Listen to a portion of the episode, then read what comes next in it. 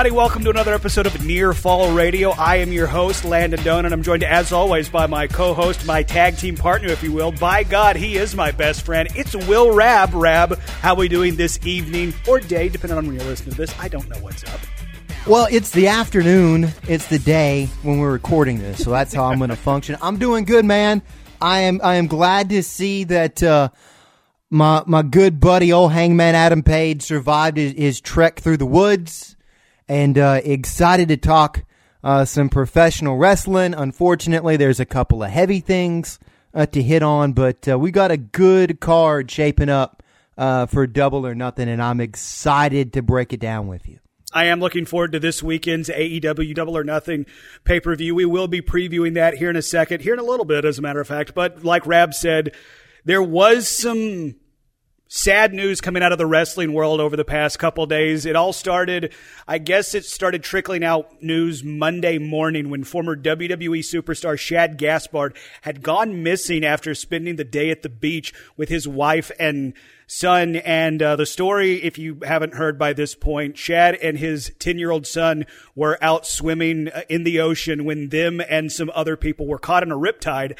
And a lifeguard went out to go rescue them. Uh, Shad, according to the lifeguard, said, Save my son first. So the lifeguard did uh, fulfill that request thankfully saved his son. But by the time that lifeguard was going back out to save Shad, reports say that is when his body went under the water, submerged, and unfortunately, he never resurfaced. Uh, the world of professional wrestling and the world at, at, large was really hoping for a miracle for about 48 hours when, unfortunately, that miracle wasn't delivered. When Wednesday morning news came out that they that officials had found the body of Shad Gaspard, unfortunately, passing away way too young. Uh, Rab, I don't know how familiar familiar you are with Shad's uh, work in the ring. He is probably most well known for his time in the WWE as part of the tag team Cryme Tyme with his partner JTG. I, uh, they had a run in the mid uh, 2000s. Never was able to win the tag titles, but was still very popular with the fans. Had a very catchy uh, catchphrase with that money, money, yeah, yeah, and like uh, like all wrestling fans, whenever you hear that, you want to dance in the audience. Uh, since then, he had been on the independent somewhat. He had actually been transitioning to the world of Hollywood. He had appeared in uh, DC Comics' uh, Birds of Prey movie as a stunt double. I also saw a report online. I can't confirm this, but I think it's such a cool rumor.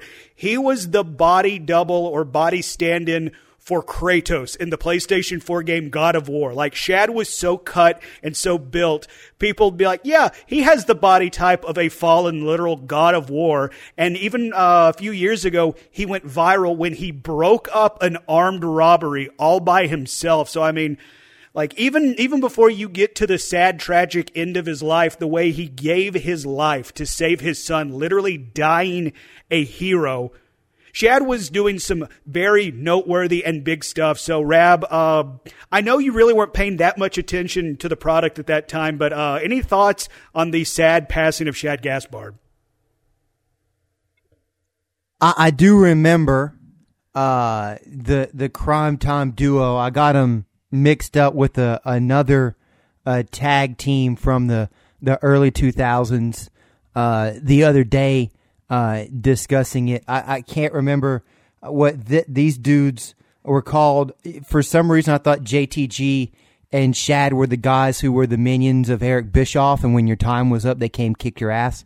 No, that's um, three minute warning. That was three minute warning. Mm-hmm. So I, I, apologize for getting three minute warning in Cryme Tyme uh, mixed up. But I, I do remember the gimmick um, because right there, you know, uh, the middle of 2000s, 06, 07, um, and, and, then going into the, the late 2000s uh, when I was co- in college, I did get back into watching some uh, professional wrestling.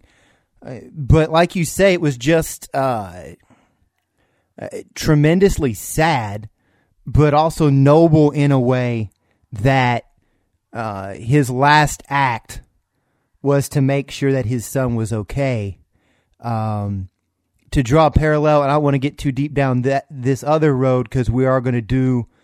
Uh, we have some the, some plans to make a, a, few episodes of Near Fall discussing some of the more noteworthy uh, Dark Side of the Ring uh, episodes, but it reminds me of, and I guess maybe because I just watched this yesterday at the time of recording, uh, that uh, allegedly Owen Hart, when he had his ac- accident, possibly the last thing he said was "get out the way," and just people who are always like twenty four seven selfish, that self selfless, that just really that really sticks with me. Because I hope that well, I hope I'm not in that situation where I, I'm, I'm facing that, but in a situation like that, that you can put others uh, before you, because uh, that's really noble. It absolutely is noble, and I do think I think everybody would like to think when they are literally faced with their approaching mortality, they can make those same decisions that Owen allegedly made. I too had heard that story even before the most recent Dark Side of the Ring, and with the parallel of uh, Shad's final act saving the life of his son, and even even talking to that, like Shad was, according to all reports and the people that knew him, worked with him uh, the best.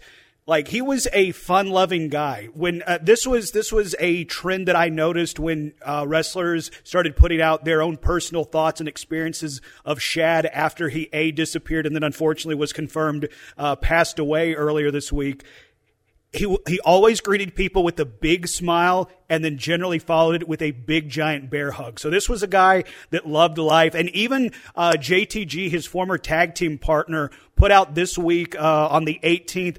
Apparently, the last conversation that they ever had was a text message uh, Shad sent to JTG. Quote, if I die tomorrow, just know I love you as a brother and a friend forever, even past this life. So, this was a guy that not only had a big heart, it seems like for every for everybody, period. But if you got close to him, he had a even bigger heart for you, and it's just really heartbreaking. And I obviously thoughts and prayers are with his family, with his wife, with his son.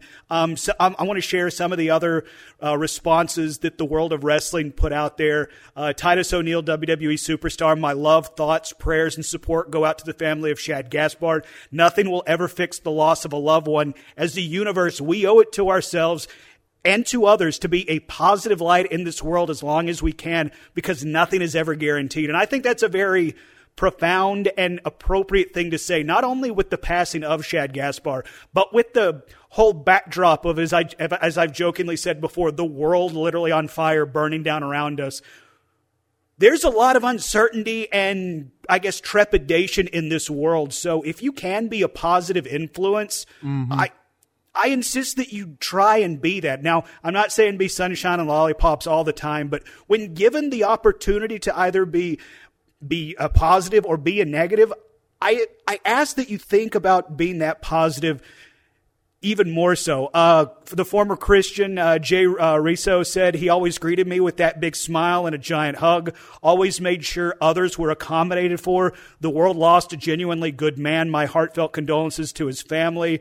Um, Natty, uh, Natty Neidhart, the world lost a true, wonderful human being. Shad Gaspard is a true hero in every sense of the world. I'm keeping his family and loved ones in my prayer right now. We love you, Shad. And I mean, she's right. Hero with a capital H E R O. He went out a hero. And, oh, this sucks because I mean, it, this genuinely seemed like a good guy. And, unfortunately, it seems like a good guy is kind of few and far between, not only in the world of professional wrestling, but the world as a whole. Which again, I'm going to circle back. If you can be a positive in somebody's life, please do so. Not only just for your sake, for the sake of others. I mean, for the sake of everybody as a whole. But, uh, I mean, uh, I don't know what else to say but thoughts and prayers. And like I said, I think all of us wish we could make these type of sacrifices on the way out. I know that's a heavy thought. Nobody wants to think, man, how am I going to go out and what would I do? But when when push came to shove and he had to put the chips on the table, Shad went all in and said, "Yes, I care more about the life of my son, my 10-year-old son." than I do myself. And you know, I I don't have any kids, Rab, you don't have any kids, but I got some godchildren and I like to think I would put down my life for them if I had to. Like, like that love you have of you know somebody that you care that much for that you're somewhat responsible for. I mean, that's that's just some heavy stuff, and uh, you know. Shad, rest in peace. You're in you're in a much better place. I know you're looking down on us, and uh, we'll see you on the other side, I suppose. Yeah, absolutely. A, a, couple thoughts there. First of all, you know, I don't have uh, offspring yet, but uh, you know, I have a couple of uh, uh fur baby fur babies, and I, I call them that because they're more than a pet. They almost become uh, like a like a child. Um, and, and, I know I would do everything possible to protect them. So I certainly oh, absolutely would think that when you're talking about your own flesh and blood, that you would uh, do everything you can uh, to save them as well. To go back to the the hero thing, I, think unfortunately these days there's so many people we consider heroes,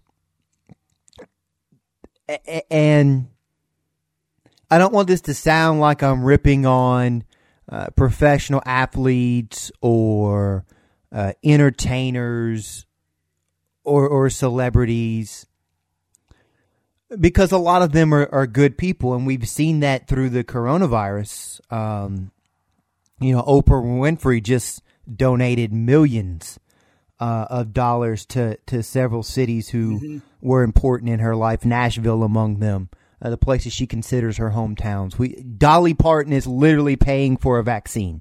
Dolly Parton is the queen of Tennessee. If anybody yes. doesn't know, they're literally paying for a vaccine, and and Guy Fieri, who we like to give a lot of crap to, because he's kind of you know his his persona is just stupid. I'll just say that I won't be derogatory. Um, people have called him far worse, but he's raised like twenty million dollars mm-hmm. to help restaurants. Um, so there are celebrities who do good things, but then there's the other side of that coin that we, and I'm not saying it's wrong to idolize people, but we use that word hero too too lightly just because of somebody's uh, status. And again, I think a lot of people deserve it. John Cena, for all the charity work he does, he deserves, if someone wants to consider John Cena their hero, that great, um, and, and, other professional athletes uh, across the board that you can find. I was thinking of a wrestling example because this is a wrestling podcast.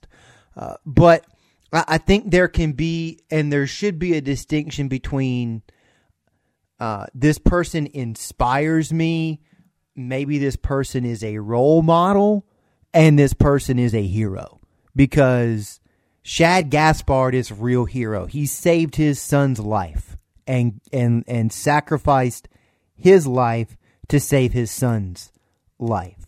Uh, the the first responders who have been dealing with this medical crisis, they're heroes. There's a difference between someone you're a fan of, someone you respect their work, uh, you consider an influence, a role model, and a hero. And I hope that's what we ta- that's one of the things we take out of tragic situations like this is understanding um, what a hero really is.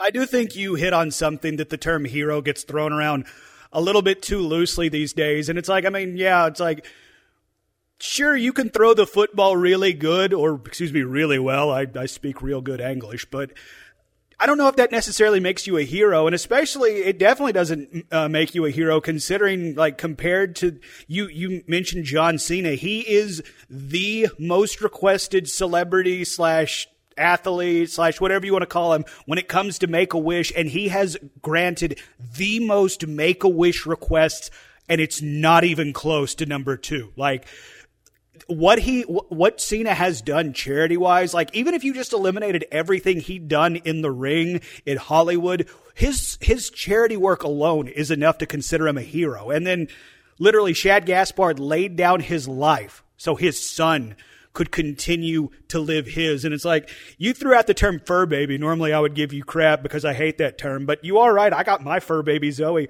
literally sitting right here next to me as we're recording.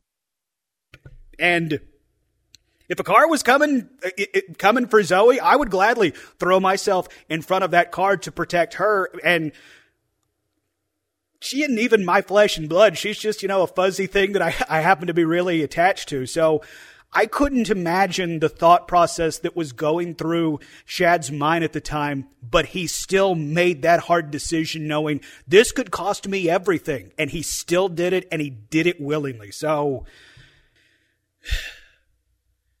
you know, not to go all Disney on you with the circle of life, but mm-hmm. let's stay in the WWE realm from one end of the circle of the life where there's death, there must be life. A little bit more positive news on that front was when uh, WWE Raw Women's Champion Becky Lynch said that she had an announcement to make on Raw a couple weeks ago where she relinquished the WWE Raw Women's Championship to Asuka to announce that she's going to become a mother for the very first time. I, I think that's amazing. Congratulations to Becky and to her fiance, Seth Rollins.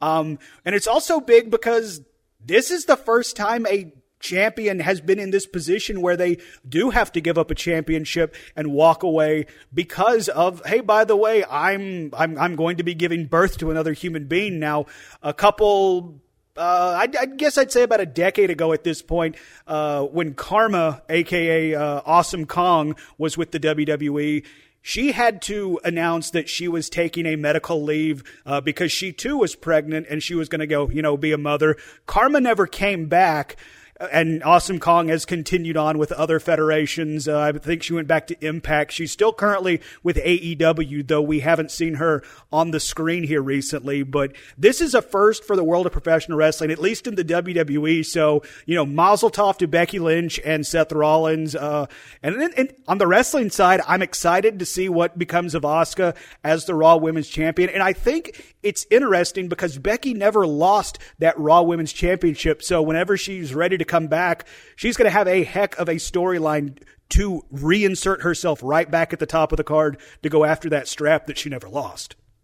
Absolutely. Uh, again, first of all, congratulations to, to, to Becky and uh, Seth on uh, their addition uh, to their family and the start of their family. Mm-hmm. Uh, it, it, was a, a beautiful moment. I did see the, the video on uh, social media, um, and I don't know how much Asuka knew uh, before they went in the ring. Reports where uh, she she had no idea this was coming. Which makes it even better because it did seem very genuine, and I would hate to know that that was a little bit of a work. Um, so so that makes it even better because you don't get a lot of those genuine moments in wrestling just by the nature of the business. But again, that's fine. You know, like it's just like on, on TV. Hey, it's, it's all a work. And if you're entertained, it's all, it's all good. Uh, but on those rare occasions where you get that genuine moment, I think back, uh, it, it, it certainly wasn't jubilant, but, um, anytime I think of somebody, hey, uh, when we come back, we have a special announcement. So and so's heading to the ring. The first thing that pops into my head is Edge. Mm, oh yeah. Um, and that was in a, in a different way a special moment. Uh, but uh, happy for Becky, and like you said, that's going to create a very interesting uh, storyline when she does return. I wonder how the WWE goes about that. Although I'm also concerned because sometimes they have the IQ of a, a moldy banana.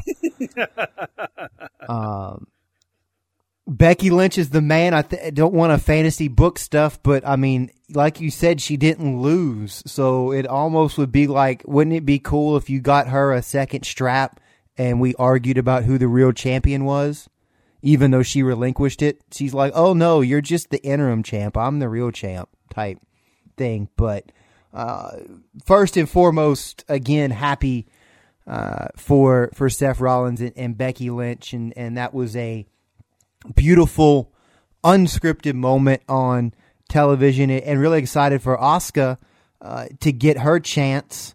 Um, you know, I don't follow WWE prod, uh, product as as closely, but I know she's uh, supremely supremely talented, and uh, clearly the WWE felt uh, strongly about her because they had her win that match uh, to begin with at Money in the Bank. Again, was an interesting, unique situation this year where you had to try to get to the top of uh, Titan Tower and, and unique and, is a very good way to describe it. Yes. So what you're saying was is it could have been really good, but it wasn't.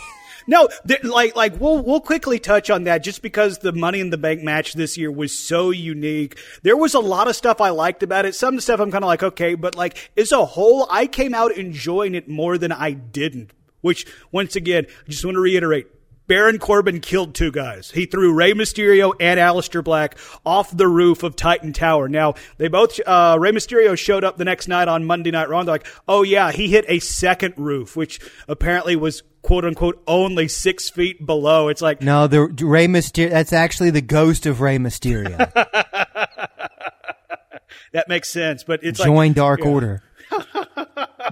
uh, we're crossing the streams, Rab. We're crossing the streams. But hey, whatever. When you're a ghost, man, you get to like you know move freely. I like it between universes. Yeah, because I guess once uh, once you're uh, once you're gone into the afterlife, you really don't have to adhere to uh, you know con- contracts and stuff like that. And no, absolutely not. I mean, if Adam Cole can be alive and dead at the same time, then Rey Mysterio's ghost can do whatever he wants. Yeah, uh, which I which I guess you're. Uh, we need to point out that Adam Cole is the most successful ghost wrestler in all. Of, okay, other than the Undertaker, he's the most successful ghost wrestler in the history of professional wrestling. Yes, if you if you you know believe in the BTE canon. Which, Which, we do on this show. Absolutely. Yeah, that is what 100% the gospel according to Matt and Nick. But um, Sorry to get you sidetracked. I'll let you get back on to what was going on with Money in the Bank. I, I couldn't help but make ghost. No, no, that's that's that's fine. I love it. That's what a podcast is for. Uh, I mean, like, I'm also curious and excited to see how WWE can handle Shayna Baszler from here because I think ever since she's been called up, or rather, I guess from Elimination Chamber on. WWE hadn't really handled Shayna Baszler the best because, I mean, in NXT, she was this literal ass kicker. She was everything that Ronda Rousey was trying to be and wanted to be, but she, you know, legitimately pulled it off. Uh, no slide on Ronda. I thought Ronda did fine, but Shayna Baszler did what uh, did Ronda shtick even better than Ronda. And I, I'm curious to see if they're going to continue to or I guess rather start that build. Let her be a badass. Maybe take the strap off of Asuka and she holds the strap for four or five months and just blows through everybody. And she says, Hey, I've taken on the best that you can offer and I've killed every one of them. Oh, here comes the returning man, Becky Lynch. And I like the idea of having, or of her having her own title. Maybe we can get a little WrestleMania 10 Shawn Michaels, Razor Ramon be like, you might have that title, but you're not the real champion. Or maybe uh, more recent would be CM Punk coming coming back after beating John Cena at Money in the Bank, I think in what, 2011 or something like that. I don't know. But you know that exact Money in the Bank match. Yeah, he, le- he left with the strap. Exactly. Yeah. Man, I, quick sidebar. I rewatched that match not too long ago. That thing still holds up. Like, like that Chicago crowd was like a once in a lifetime crowd. Like that was so damn good. Some just mwah, emoji kissy face stuff when it comes to wrestling. But uh yeah, congratulations to the soon to be parents, Becky Lynch and Seth Rollins. Uh, we look forward to you returning, Becky. But you know, go take care of your new baby. I'm I'm, I'm sure that thing's gonna uh, be a kick-ass WWE superstar here in about uh, 20 to 25 years. Because I mean, if people think Charlotte Flair had uh, had the DNA built into her, hey, you know what? I I think this uh, this baby might be even better than that or WWE will will screw it up and and the Rollins uh, Lynch prodigy will start the next AEW. Who knows? Damn it, Rab! We're trying to be positive here. but it, it, it is it is interesting to see, but I guess maybe with because Becky Lynch's character is like such the assertive badass that maybe it sucks all the air out of the room, and then Shayna Baszler doesn't you know, live up to that. So maybe this is her chance to get a strong run. And then, like you said, said maybe they can go toe to toe after she has four to six months to really establish herself as that, you know, take no prisoners, kick everybody's ass that's in my way, uh, mean SOB, for lack of a better term. Yeah, but I mean, uh, that's a little bit of fantasy booking, and that's not really the uh, route we want to go down. But uh, we are going to pivot. We talk some WWE. We tease talking about some AEW double or nothing at the top of the show. So we're going to go ahead and head into that. We're going to take a quick break. On the way out, in honor of the late great Shad Gaspard. here's a little bit of uh, Cryme Tyme music. Uh, again, it's like yo yo yo. It's like those two guys, Shad Gaspard, JTG. They owned it. The crowd loved it. It was fun. And uh, once again, Shad, you will be missed, but. Damn, the way you went out, man. You're you're a bigger man than me. I know I can say that. So uh, you're listening to Nearfall Radio. Keep it locked. Yo, yo, yo, yo. Shad Gaspard and JTG. It's crime time. Brooklyn, Brooklyn. Bringing it, bringing it. The hood to you. Bringing it, what you gonna do? Bringing it, bringing it. The hood to you. Bringing it, bringing it. That's how. No more Hollywood. This is Hollywood, crime time. Be scared, you probably should. I come from the streets. I was raised in the gutter. I run up on your mother for that bread and butter. Mess around with these crooks, get your property took. Robbing is my job. I get paid off the books. Marvin with my squadron coming through stomping. Brooklyn, Brooklyn, who want? Ladies and gentlemen, the following segment is scheduled for one fall with TV time remaining. Welcome back to Near Fall Radio. I'm Will Rab, hanging out with the Dawes Landon Dome, my tag team partner, and it is time for our main event uh, of the podcast, Double or Nothing, this Saturday on pay per view. Big, big card. Uh, in a way, this is the one year anniversary of All Elite Wrestling. I know that they announced their creation January 1st of 2019 and so the New Year's show at, at Daily's Place was really special. This was the first official AEW show because All In, while it had a lot of elements of AEW and I, you know, was influential, it wasn't officially AEW. So this is a big card, uh, Dawes, uh, for uh, All Elite Wrestling. Yeah, I don't think I realized up until yesterday that this was approaching the one year anniversary for the first AEW event because as awesome as All In was and as much as now AEW talent was featured, that was pretty much just an independent wrestling Super Bowl where all elite wrestling started with double or nothing. So, I mean, I kind of think this, like double or nothing, correct me if I'm wrong. Do you think this is their equivalent of a WrestleMania? Well, I think they thought that Revolution was a really big card, but to me, yeah, I would think Double or Nothing is their mania. Um, because it was the first show. Uh, I think because it's on a holiday weekend, it lends itself to having a big audience. They have it out there in Nevada. Not only, I mean, you have all the all the titles defended, and not that that will, uh, excuse me, except the tag titles. Uh, but you have three title matches, um, and you have the Casino Battle Royal. Um, I guess we'll have to see over time, but yeah, I would think Double or Nothing would be your big show. But when you're only doing four a year, a la the WWE back in the day, when you just had the big four, they were all a big deal. And so, um, that's kind of like getting the minutia of who's better, LeBron or MJ. But to me, Oh me, God, I don't want to have this conversation again. By no, the way, no, no. MJ. Uh, we're not just make it just making an example. We're not gonna we're not gonna go into the minutia. I've been doing that on the other show on the day job. Um, th- I think this is one of their bigger shows of the year. It's the one where they because before the the the damn COVID, um, hey, we're gonna do double or nothing. We're gonna do it Saturday night at the MGM, uh, and, and then we're gonna have uh, Dynamite that Wednesday back at the MGM, a la the Raw after SmackDown. The one thing I would say though is because they kind of reset the records uh, at the beginning of each calendar year in January, it doesn't really end the season, but it's the biggest event. But you have you have other sports that are like that. The Kentucky Derby is the biggest horse race. It's not the last horse race. Uh, the uh, the Indy 500's the biggest IndyCar race. It's not the last race. It was for a minute, but then people got confused. Wait, why does your season end in May? and then you keep racing two weeks later. Uh, so It, to me, it is because it's, it's the gen- genesis of AEW. But you know, I, I think in their mind, instead of having a Super Bowl, instead of having a WrestleMania, they just want to go out there and and have kick ass TV every week. And when they have a pay per view, it's gonna make you say, "Damn, I'm glad I spent uh, sixty bucks on that." And uh, I'm going to hold on.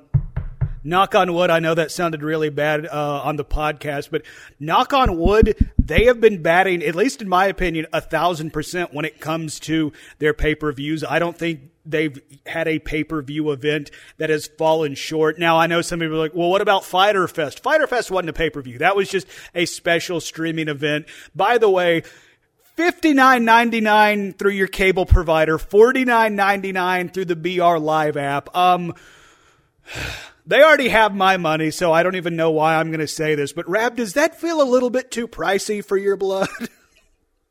I think especially right now, and I kind of understand. Hey, you got to recoup some money, some production stuff on this, and you don't have fans, but that's the price regardless. It does seem a little high. At the same time, they have four pay per views a year. To me, and this is one of the. To me, it's almost like, wouldn't you make plenty of money at like 30, 30, 30 35 bucks, 40 bucks uh, for a pay per view? But again, you look at it, uh, the WWE is a different model because they have the network. Um, E ESPN Plus, you know, is like six bucks a month, and there's some UFC cards on there, but they still they still sell pay per views, and you have to buy it through ESPN Plus. and I think the 50 or 60 UFC shows on ESPN Plus, I think they they go for like sixty nine ninety nine. So. Saying that out loud, maybe us wrestling fans should just, you know, shut the hell up and, and be and be thankful we're not having to drop seventy Well, bucks. I- look, it, again, it's four times a year, and I think what you do is in an ideal situation, just like if you were going to buy a UFC card or you wanted to watch a boxing match. If you have buddies who who are fans Mm-hmm. of professional wrestling, you call everybody up and everybody uh, pitches in a couple shekels and you you share the pay per view. Uh, it, you know, it, it's not the it's not the end of the world. Uh, you know, maybe I, I'm sure. I, I'm sure. I'm sure a lot of thought went into that price because AEW doesn't strike me as a company that just gouges their fans uh, needlessly, if that makes sense. So uh, I'm sure between uh, what it costs to put on that show. Because look, I don't know the details of their contract. I know that BR Live distributes that, and that is part of Warner Media and part of Turner Sports is the BR Live app, and that's like their partner for those shows. But you know, when they do a Dynamite, they get, and reportedly, what I've heard is they get about five hundred grand in production money to use every week on Dynamite. Now, that doesn't go nearly as far as you think it does, which is why there's a lot of niche sporting events that are on tape delay in, in, in December when they happened in June. That's another podcast.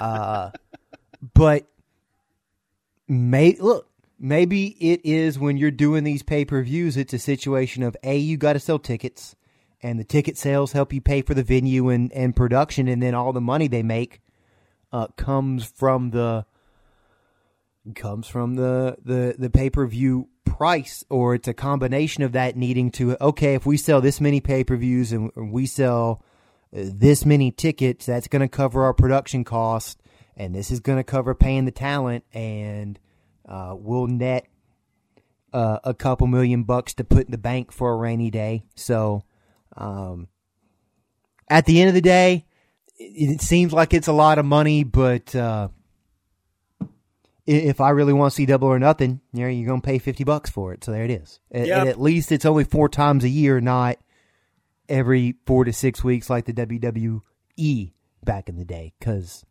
uh, that was I don't remember what they priced all the, the different price tiers they had for the different pay per views, but that you spend way you spend way more on that uh, back in the day buying all the WWE uh, WWF pay per views. I remember the WrestleMania that had the main event of Randy Orton and Triple H.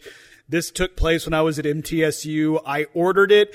It was fifty nine ninety nine for standard definition, sixty nine ninety nine for high definition. So uh, yeah, WWE was still in that price range uh, back in the day, and I guess they still might be in that price range for those you know seven people that would still rather order the pay per view instead of just subscribing to the network and paying nine ninety nine a month. But uh, we're not here to talk about WWE, their pay per views, or their pay per view structure. We're here to talk about AEW's Double or Nothing. Rab, let me run through the card real quick, and then we can uh, break it down match by match. Let me start at the bottom. The buy in pre show features the private party taking on the best friends and maybe one of the teams that's benefited the most from this, I guess, bizarre TV schedule they've had to go off of in the best friends. Uh, then kicking off the main show proper, uh, Dustin Rhodes taking on Shawn Spears.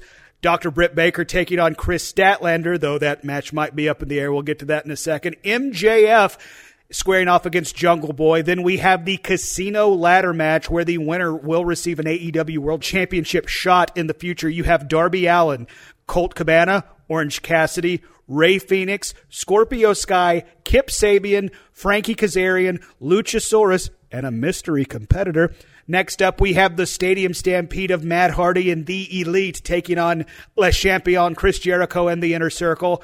Then in our three championship matchups, we have AEW Women's Champion Nyla Rose defending her title against Shida in a no disqualification, no countout match in the finals of the AEW TNT Championship tournament, it's Cody taking on Lance Archer. Cody having Arn Anderson in his corner, possibly Brandi Rhodes, if uh, booking has led us to believe anything. Lance Archer has the dastardly Jake the Snake Roberts in his corner. And in your main event, it is AEW World Champion Jon Moxley taking on Mr. Brodie Lee, the leader of the Dark Order. So, Rab, we were at the top. Let's head back down to the bottom with the buy in pre show match featuring Private Party and the Best Friends. Who do you got and why? I am gonna go with the best friends here. I think this is uh, their payoff for all the hard work they put in at the uh, Nightmare Factory tapings, which was just unreal. If you haven't listened to uh, the what uh, the the a, the official AEW podcast, uh, Oh, with the uh, Tony Schiavone. Uh, uh, with uh, Schiavone and uh, Aubrey uh, pimping uh, is it uncensored? I, I, I know I. unrestricted. Unrestricted. There it is. Circle gets the square. It is un- it is it is uncensored though. I'm talking about Sh- Tony Schiavone shaving his bits. I wish he'd just go back to Starbucks. um, ugh. Anyway, um, I think Aubrey said she res- she refereed like 20 matches in like a 24 to 28 ish hour period, which means that all those uh like six people on the roster also wrestled a bunch of matches. So I think this is the payoff uh, for the best friends. Uh, you know, it, it's conceivable. It, it, it's not a slap in the face to results matter if Private Party won this and got a tag team title shot, but I think this is the opportunity uh, for the best friends to uh, go over there and uh, get him a tag title match. Uh, not necessarily get a legit shot, I wouldn't say, at unseating uh, Omega and, and Hangman, but uh, you know, you throw that up there on a dynamite here in June as your main event, the best friends versus sort of the elite. That's a that's a that's a good match uh, there. So I, I I think Chucky T and Trent, don't call me Beretta, uh, get the dub. Yeah, I'm going to agree with you. I think the best friends do pick up the victory here. I made reference to it. I think if anybody or any team has made the most of the opportunities presented to them uh, through the, I like how you called it, the uh, Nightmare Factory tapings that AEW had to do due to the public shutdown. And, you know, you can't have public events with the coronavirus going on. I do think it is Trent and Chuck Taylor. Uh, they do currently sit as the number one team in the AEW tag team rankings. But right there at number three is Private Party, who's really been off of TV for the most part, with the exception of being the elite, where they have been prominently featured in the last few episodes.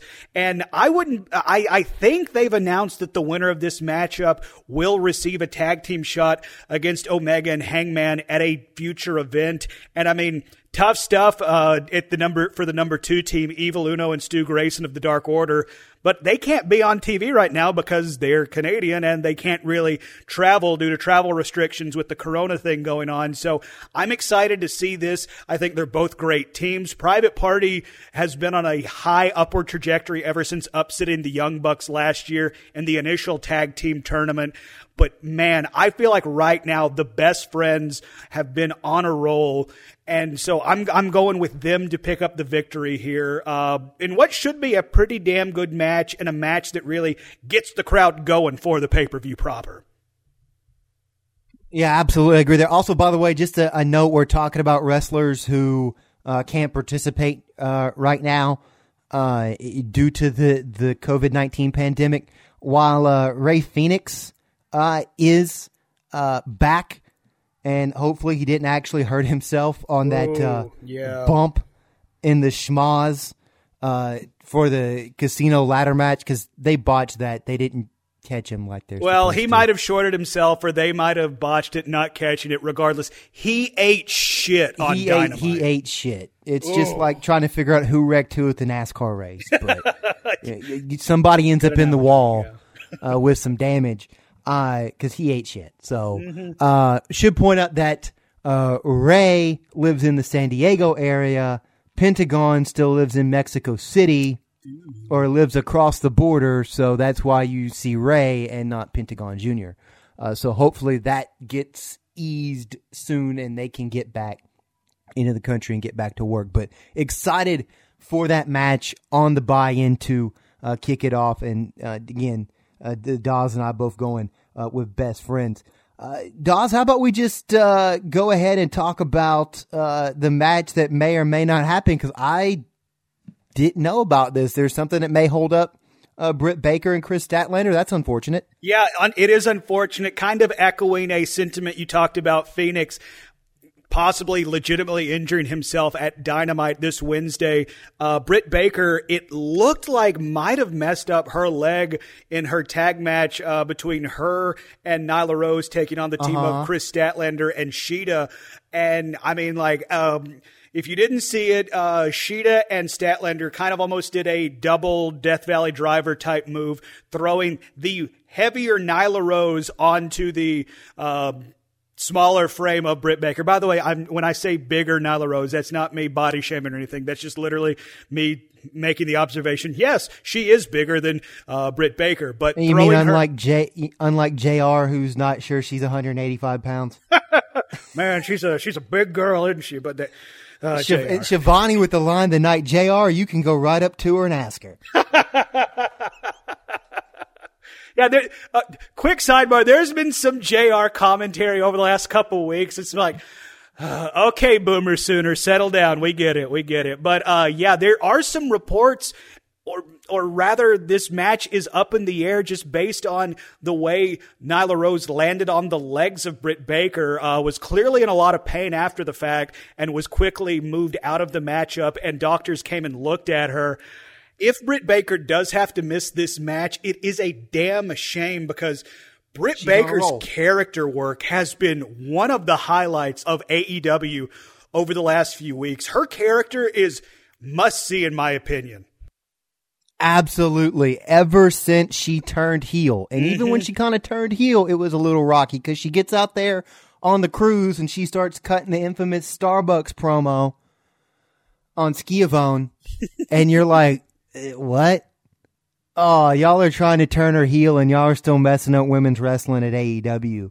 But she's she's figured it out, and you know she's been red hot since going back again to the Nightmare Factory tapings, and she legit bust her nose open. Ooh, that was gross. and they get that they get that shirt up there, immediately. and, and she's on she's on a roll, and the whole role model thing.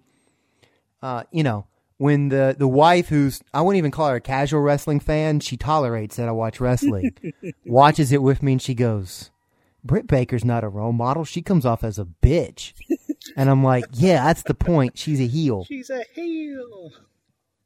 Uh, it's her job to stir the shit pot." Uh, it would be unfortunate. I will say though, I- I do think you could very quickly uh, make the call to the bullpen and put Penelope Ford in that match with Kris Statlander because she also got a good rub uh, from the the, the pre taped shows working uh, not only in singles competition but uh, you know obviously as the the the valet to her real life fiance Kip Sabian. Congratulations there on that. Yeah, good on Uh, you, Kip. Yes, very good on you, dude. I don't care. I don't care if you are eventually the AEW World Champion. That's your that's your life accomplishment. Uh huh. You did it, buddy. She she's oh I don't know if let's say she's over right now, but like I would watch Statlander and Ford because that would have some of those same ranking title uh, implications as Baker and Statlander, and both would benefit from that because she's been able to establish herself more recently. So I, I hope Britt's okay because I want to keep that. I don't want her to get sidetracked again because that character's gaining a lot of momentum. But I do think Penelope could uh, kind of slide in there. So I guess it's kind of hard to make a prediction on that match since we don't know what's going on. Uh, if Baker's in it, then the obvious thing I think is for her to go over Statlander. If she's not, we got to see if the match even happens. See, I would agree with you. I think if Britt Baker is in the match, you would go with Britt Baker just because she has been on such a roll, not only with her character development, also in the ring, she's been pretty damn good too. Let's not sleep on her in ring ability as well. But this might also be a little bit of foreshadowing for another pick. If if Britt Baker beats Kris Statlander and then Nyla Rose beats Shida, who's next up to take on the still champion native beast Nyla Rose? Because Kris Statlander sits number two in the rankings, but at the same time, we got Statlander Rose pretty much somewhat or somewhat recently, and I felt like that was rushing that matchup because I felt like Statlander d- does still have AEW Women's Champion potential written all over her. Do you want to put her back up in that matchup against Nyla Rose? But even with all that said, if this matchup happens as is, I do think Britt Baker picks up the victory because she is like you said, she's another person that's really made the most of all all the opportunities that's been given to her, particularly at the Nightmare Factory tapings. But again, like I I don't know if we're gonna go heel versus heel, especially you know those two heels specifically. But I I do like the idea of. Uh, if they do have to make a substitute of Penelope Ford being entered into that, and if that does happen, I think Statlander picks up the victory there. But Yeah. with the matchup we've been given right now, I'm going to go Britt Baker over Kris Statlander because even though I mean, I, like I said, I think the Alien uh, is still very primed at some point to get an AEW women's title run. She's kind of been on kind of a kind of a rocky path here recently. And and I don't I don't see that changing this weekend if that matchup happens and you know hopefully Britt Baker is healthy enough to participate in that matchup. I don't want to give away a prediction on what happens in the women's title match. I don't think that Shida Rose necessarily has to be one and done, uh, depending on the outcome of it. Okay, all right. I uh, like I, I mean, look, obviously, if you have a title change, that's natural because logically, you know, in other fight sports, there's rematch clauses in boxing and in the UFC. And so that's a natural thing. Usually, when you have a title change, at some point, the, the former champ gets their rematch. Uh, unless you're Chris Jericho and you're just like, I'm not going to have my rematch until fans are there because I've banned them from AEW. Yeah, by the way, just want to put that out there. Like, it's not the Corona COVID thing that is the reason AEW is not having fans. It's because Le Champion. Jeez, what a heel. Please so continue. I actually, I actually think you don't have to worry about who becomes that next contender because I still think even if sh I'm not again, this is not my prediction, but even if Shida loses to Nyla Rose, I think she's been so strong that she's still going to be the number one contender. I don't think it's like a college football poll where you automatically have to drop spots because you lose. I, I think they might uh, work that uh, angle uh, for a while. That's an interesting point because I mean I have the AEW women's rankings pulled up, and at number one, Shida is nine and one. At number two is Chris Statlander with a record of three and four. So, I mean, I guess win loss record wise, Shida could afford a loss and still be positioned in you know the catbird seat, so to speak. I'd want to build that feud for a while because I just, you know, Shida's a good worker. Shida's been so damn good. Shida's been the highlight of the entire division. and she's been so good and i think she's a good foil for rose and it's that classic you know it's the classic storyline of the the the little guy trying to get over on the big dude and you know we've all we've all we all saw hulk versus andre and you you know we rinse lather repeat so whatever. Yeah, we, uh, we all remember when, according to Hulk Hogan, he lifted up Andre the Giant, who at that point weighed 11,000 tons, and slammed him in front of a audience of 7 million people in Detroit. all right yeah so uh we hope Britt is okay. Let's uh where we want to go next man All right, next up, we'll chat about Dustin Rhodes, the natural, taking on the former Perfect 10, Shawn Spears. Uh, a matchup that was added uh, kind of the last minute on the most recent episode of Dynamite. Shawn Spears had a SNN, uh, or an SSN uh, segment. where- Shawn Spears News. There it is. SSN, bud. Yeah, uh, Let me help Pier- you spell. Shut up, Rab. You know I don't know how to spell. Uh, but I'm trying to. I'm just trying to help you, man. oh, is that what's going on? I'm just. I'm. I'm just trying to help you. Man, we're seeing a heel turn in the making, ladies and gentlemen. Uh, but, but yes, uh, calling out Dustin Rhodes, saying that in a quote mediocre career, he's decidedly uh, decided to finally hang it up. Uh, clearly, that wasn't the case. So we're getting Dustin Rhodes taking on Shawn Spears. Rab, who do you think is going to pick up the victory here? Uh see, I, I, I Spears more than likely. I mean, at this point in his career, it's kind of Dustin's job to put guys over. I'm not saying he's a jobber that he won't ever win, but hey, Spears. So, uh, this is probably if they don't open with the casino ladder match, uh, this is probably your opener uh, on the card. Uh, but uh, this seems like a, a pretty good opportunity to build Shawn Spears' uh, profile a little bit more with a win over Dustin Rhodes. Yeah, I'm gonna I'm gonna also pick Shawn Spears. I think he needs it more than Dustin does at this point in his career because AEW I think wants Shawn Spears to be that gatekeeper of the mid card into the into the top part of the card and I think I think for him to kind of achieve that role, he needs to pick up a victory here because for the most part, when it comes to in-ring stuff, Shawn Spears is generally catching the L. And and you also have to remember his partnership with Tully Blanchard. I don't know if Tully is going to show up uh, at this uh, pay-per-view Double or Nothing being his corner, but it seems like they they could do more with the victory for Shawn Spears than they could with the victory for Dustin Rhodes. Because at this point in his career, he is an already made man, especially in this company. He's already proven he can still go with everybody on that roster where he doesn't really need that victory to, you know, solidify himself. Where Shawn Spears, I think a victory over Dustin Rhodes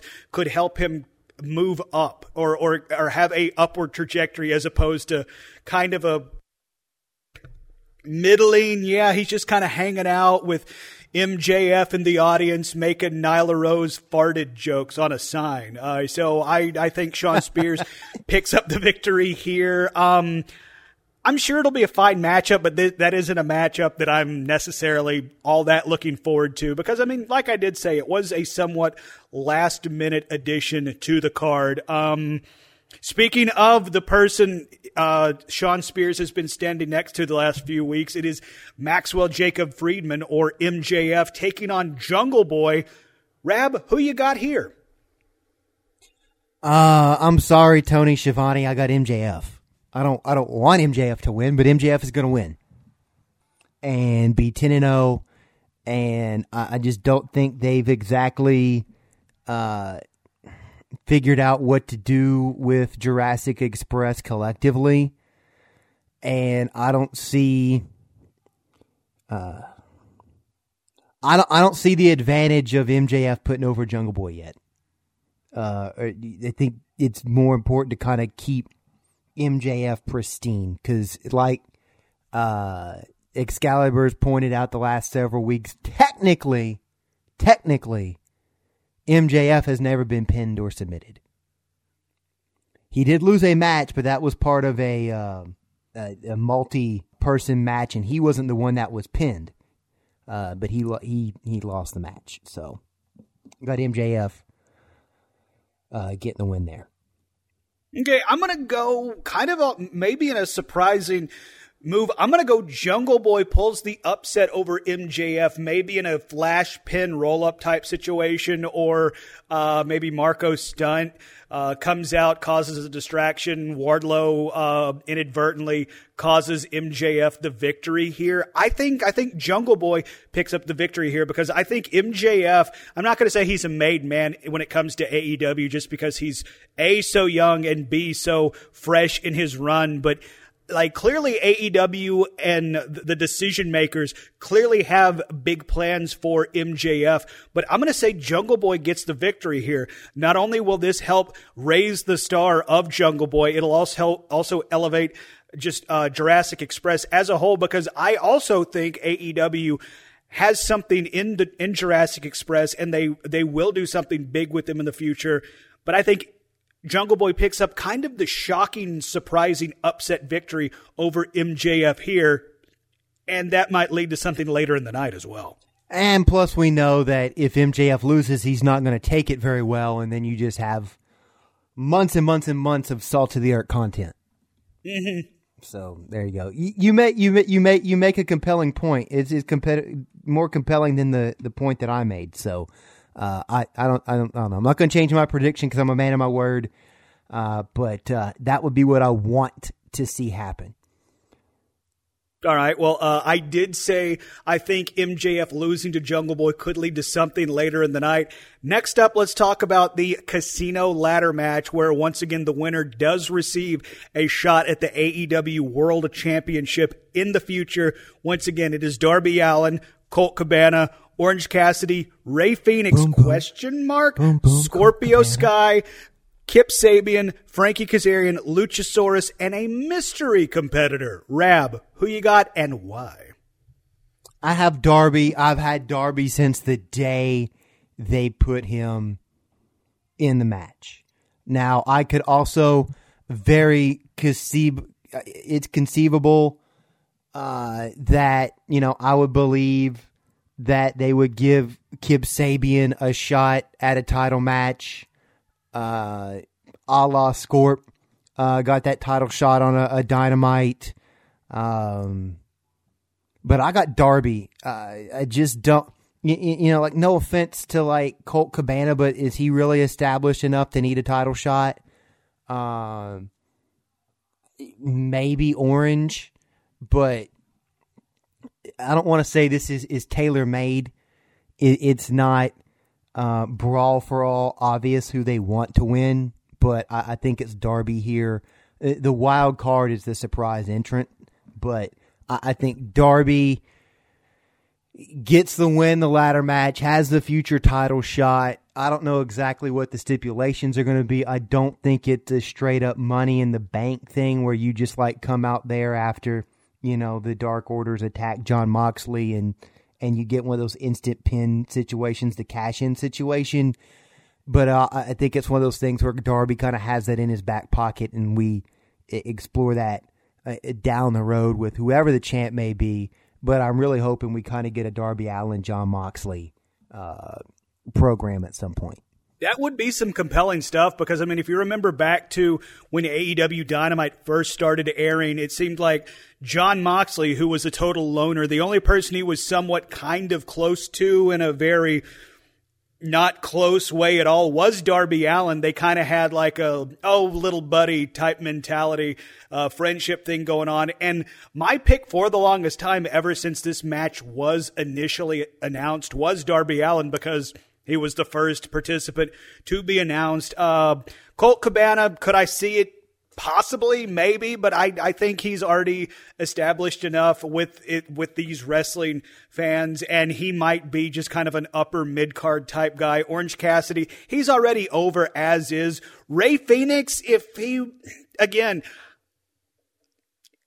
could he end up being a AEW world champion in the future? Absolutely, without a doubt. But A, with the whole death triangle thing and him still being, in theory, involved with the Lucha Bros tag team partner or uh, partnership, And B, his health, I don't know if that's going to happen. Scorpio Sky, Frankie Kazarian, eh, possibly they could get there, particularly Kazarian. I mean, he is a veteran who really has never been able to take that next step or get that shot. So I could see that being a very compelling story.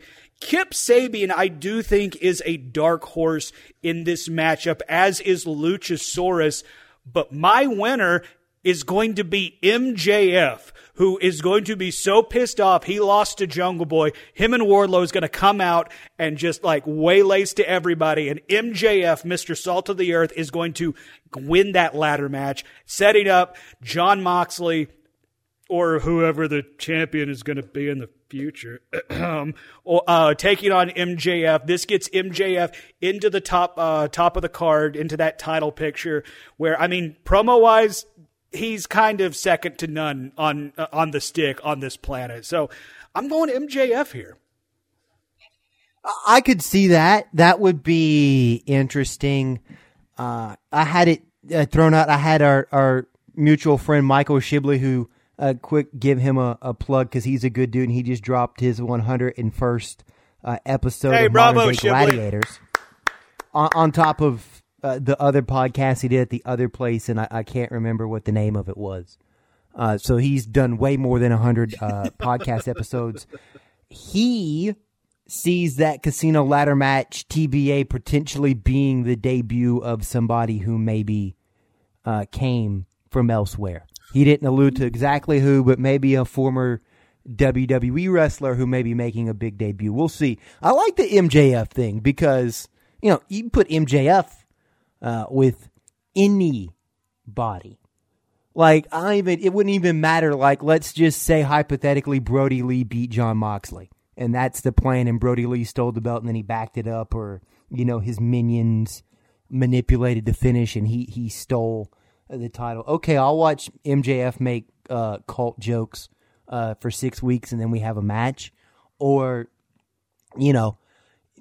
MJF versus a a can of soda like MJF could carry the can of soda. He's that good. So that would be unorthodox. I still think it's Darby Allin.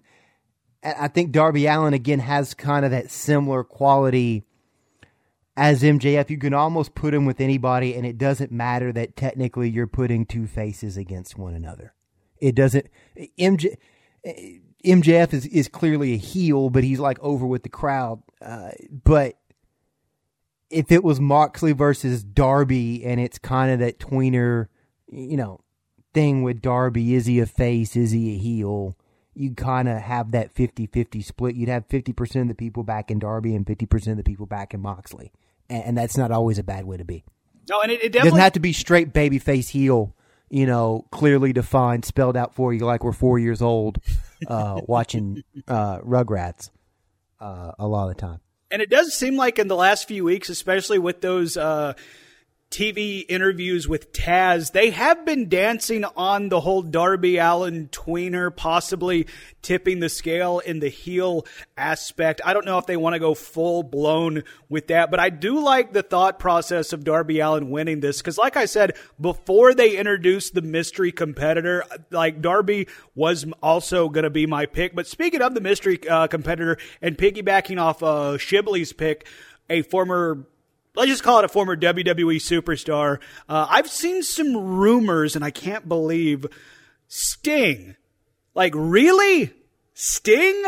Miss, like, like, like, don't get me wrong, I love the Stinger, but I could have sworn that, like, his neck was so messed up, like, had something similar to Edge's, uh, career ender, which, of course, Edge has now come back, but that, that was years ago. I've also seen, uh, some rumors it could be the recently, uh, contract free Drew Gulak, uh, who does not have, at least I think, that 30 day or 90 day no compete clause because his contract just straight up uh, expired, much like Matt Hardy's contract, where he could then show up and go free to wherever he wanted. But another name that I think could uh, possibly be something is Chris Hero, the former Kassius Ohno, uh, because Chris Hero was an independent wrestling legend forever. Went to the WWE, had some success, collected a paycheck a couple times.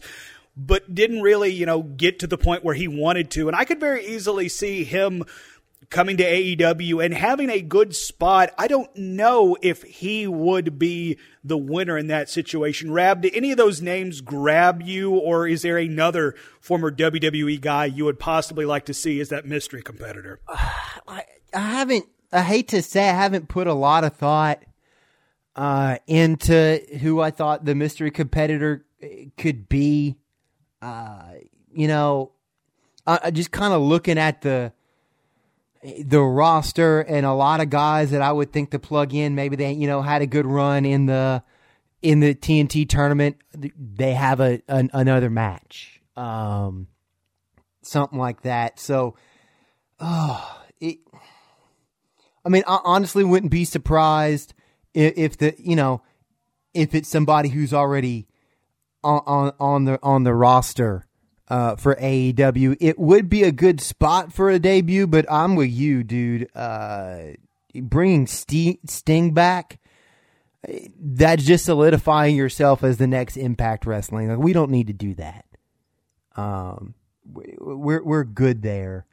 Um, I mean, literally the the the guys I could think of, you know, maybe a Wardlow maybe that's what you do and he just runs through everybody and you start to build Wardlow up a little bit more and you get him in a feud uh, with with Jon Moxley and kind of let MJF kind of help steer Wardlow in that direction or we've talked about cuz we thought it was interesting that two or three members of SCU are uh, in that match. Maybe it's Christopher Daniels I don't know. Uh, that could be interesting if it. I don't think if CD is number nine that it necessarily changes uh, the outcome of the match, but it could kind of steer us in that you know one last run of the fallen angel that could be fun. di- direction. So. Uh, honestly, if it would have been me instead of booking Shawn Spears versus Dustin Rhodes, uh, I wouldn't have booked that ninth match, and I would have put one of those two dudes uh, in this match, unless the unless you have some sort of um, big surprise debut uh, planned. Uh, that's just me. Uh, you could throw a Joey Janela out there, but I don't think anybody believes that Joey Janela is going to legitimately challenge. For I actually think Janela has come out and said he is not participating in that ladder match because that thought did enter my mind as well. And much like you said, I don't. I'd love it- to see him though, because I think he's a great worker. He's one, again one of those guys I didn't know a lot about before all this got rolling, and and watching you know Dark here and there, and and some of his work. I really like that. So I don't really know. Uh, uh, I'm gonna I think hope for some sort of surprise debut, but you know I, I still think this match is designed to be the rocket ship that takes Darby Allin to his first uh, ti world championship storyline. I, I don't think he. This is when he gets that brass ring, but I, I think you build this uh, towards giving Darby Allin that shot uh, at the top of the card and, and see how he handles it. I mean, I would love for Darby to get that opportunity because I, I think the first AEW born star from like the time Dynamite started airing has been Darby Allin. Like, like he is a star in the making if he's not already there, and this could be the thing that gets him over the top to that next tier of talent. But I mean, like I, I picked MJF for a reason, so I'm going to stick with that. By the way, I do just want to point out when Sting got injured facing Seth Rollins, he looked pretty damn good in the ring right up until everything came to a screeching halt. And even in his Impact slash TNA run, Stinger still brought it in the ring. So I mean, that said, I'm not all that interested in seeing, uh, you know. Sting show up. Don't get me wrong, he's a legend, but at the same time, like I, I, I just feel like he'd feel out of place. That's that's not a slight against Sting, like one of my favorite wrestlers growing up, but just like one of these things is not like the other. If you get my drift. Bingo.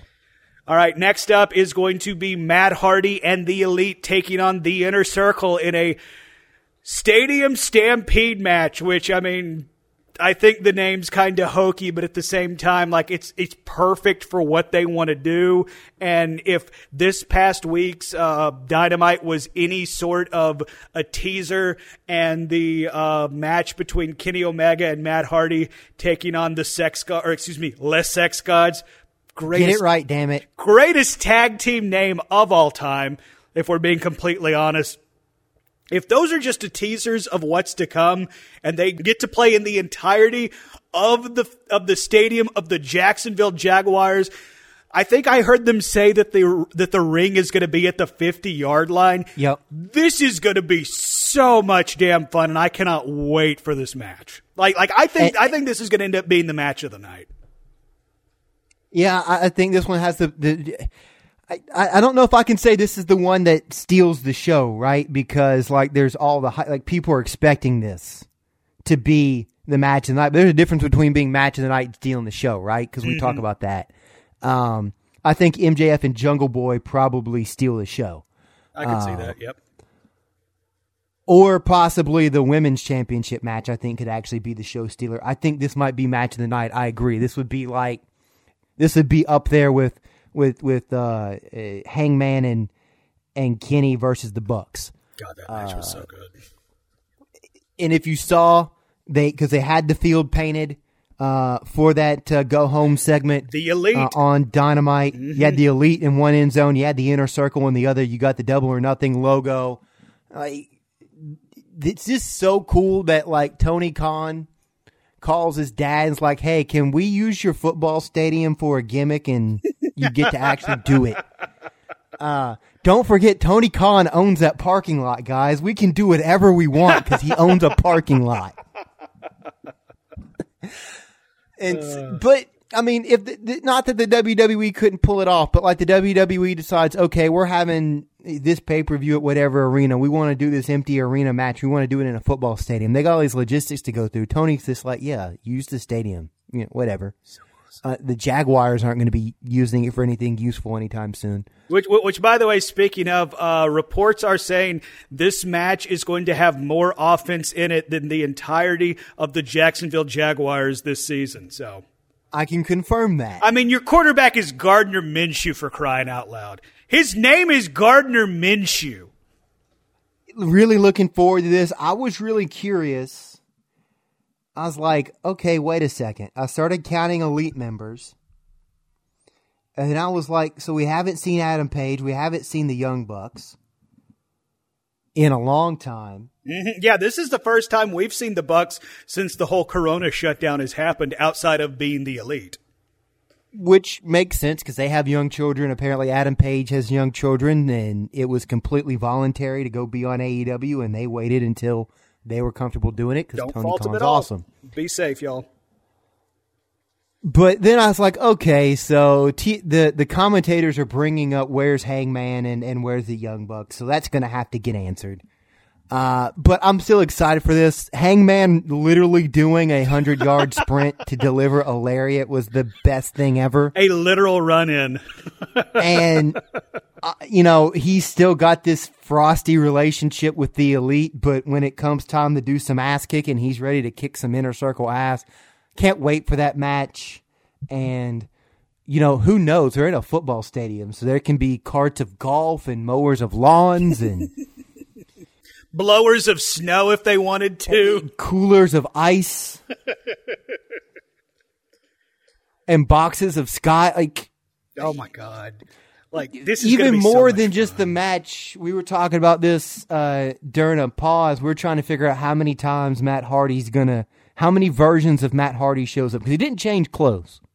Different versions appeared because he's just a vessel. Exactly. He's a he do vessel, yes. Yeah, this ves- yes.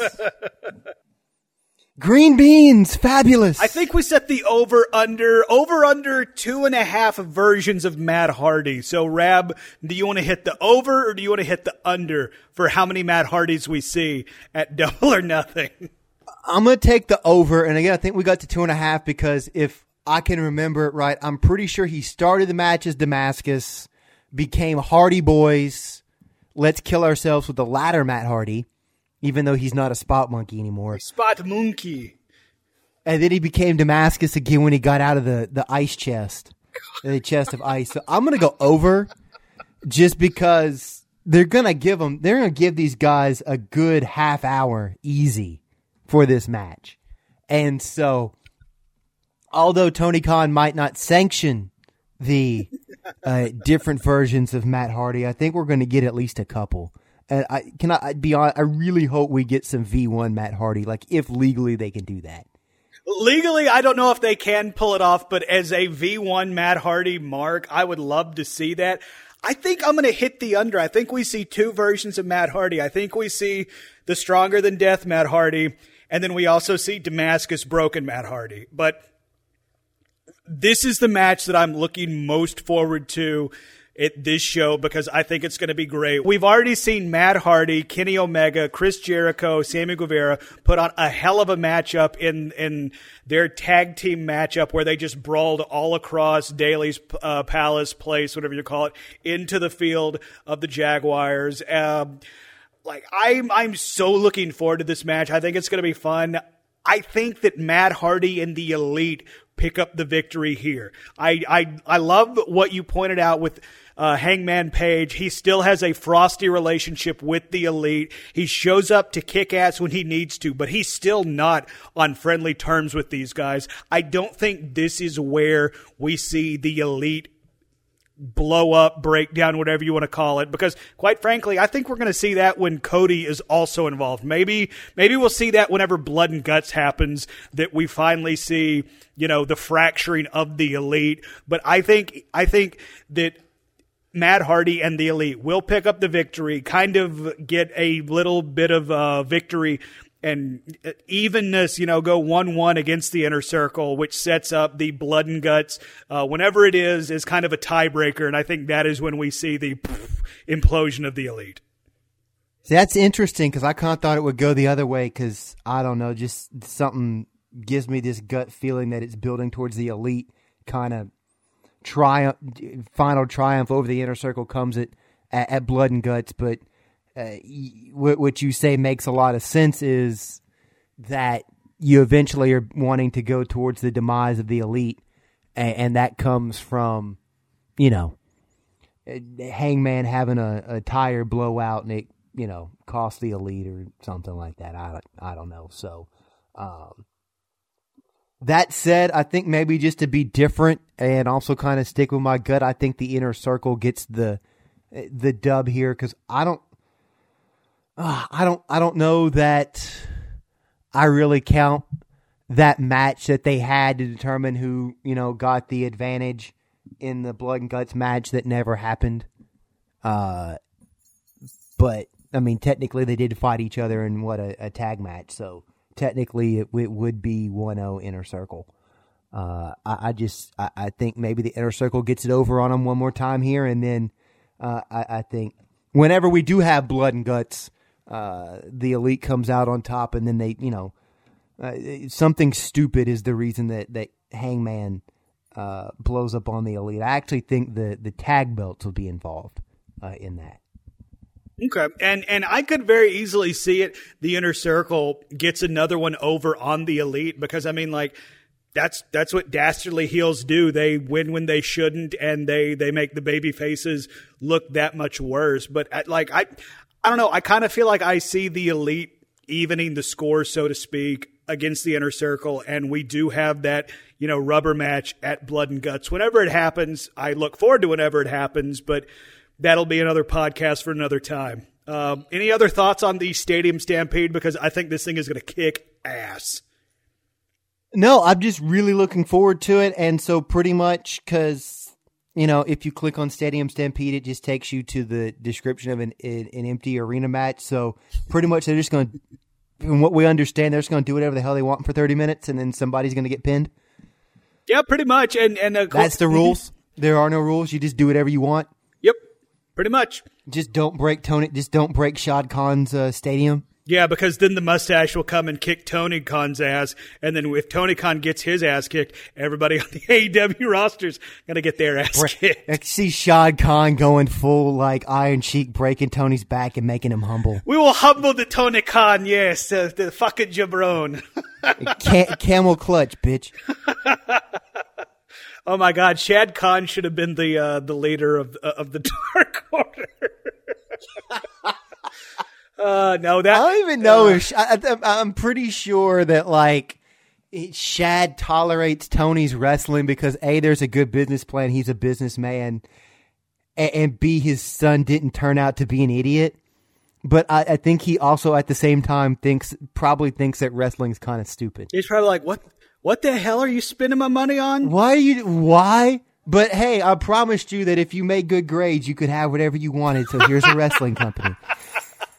See, my folks when I was in school, they just said I could rent something from Blockbuster Video if my grades were good. By the way, Blockbuster Video used to be a place where you could go do Netflix, but in a building. Yep.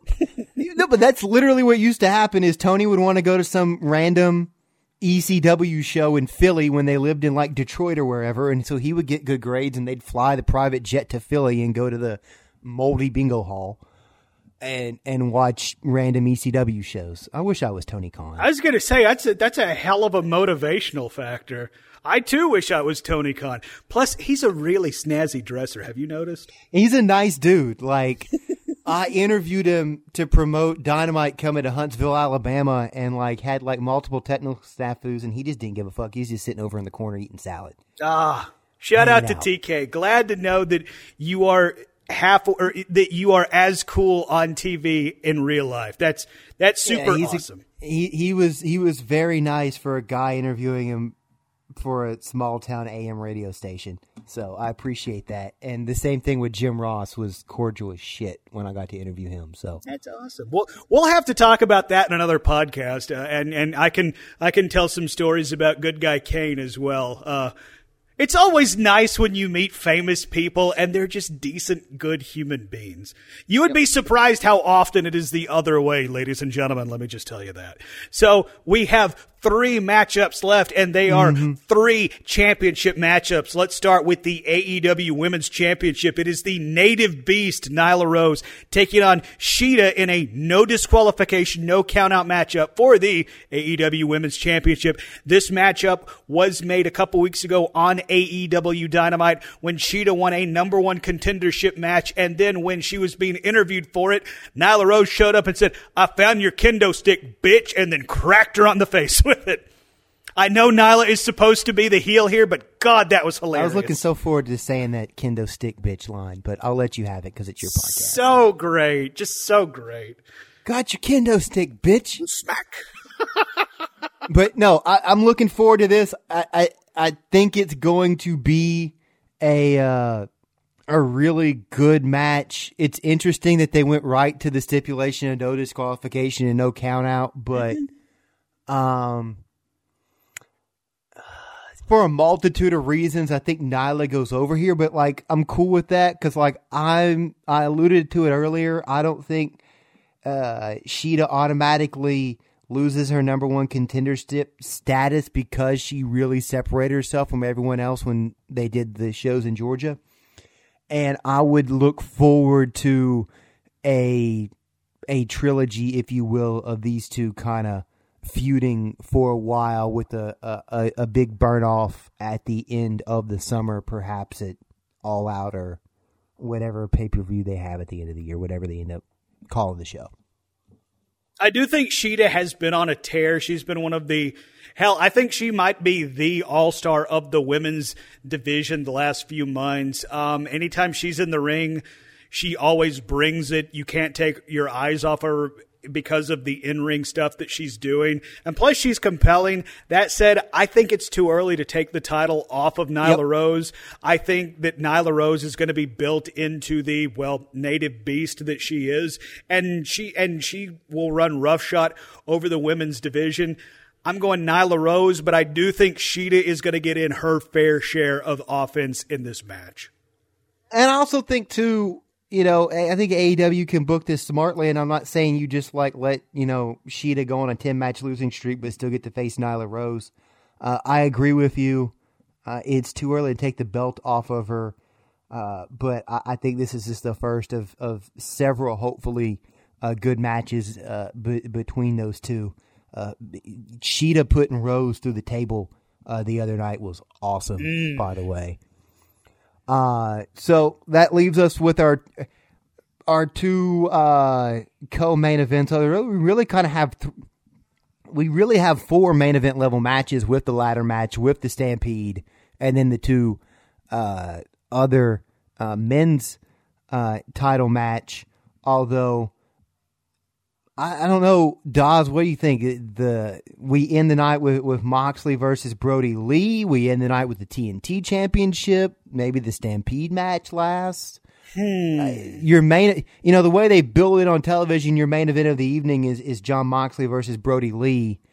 Uh, but I mean, you got some really good choices to put at the top of that card. I was going to say, because I mean, like, title wise, of course, Moxley defending the title against Mr. Brodie Lee. That should be your main event, but I just don't know. Compared to the Stadium Stampede match, compared to the uh, Casino Ladder match, hell, I would even say compared to the TNT Championship match, I don't know if it has the gravitas that those matches have. So, I think your TNT match should go on last because you're crowning a new champion. Mm-hmm. You, you you built, you've done a really good job building Cody versus Lance. You got Mike Tyson coming in to present the belt. yeah.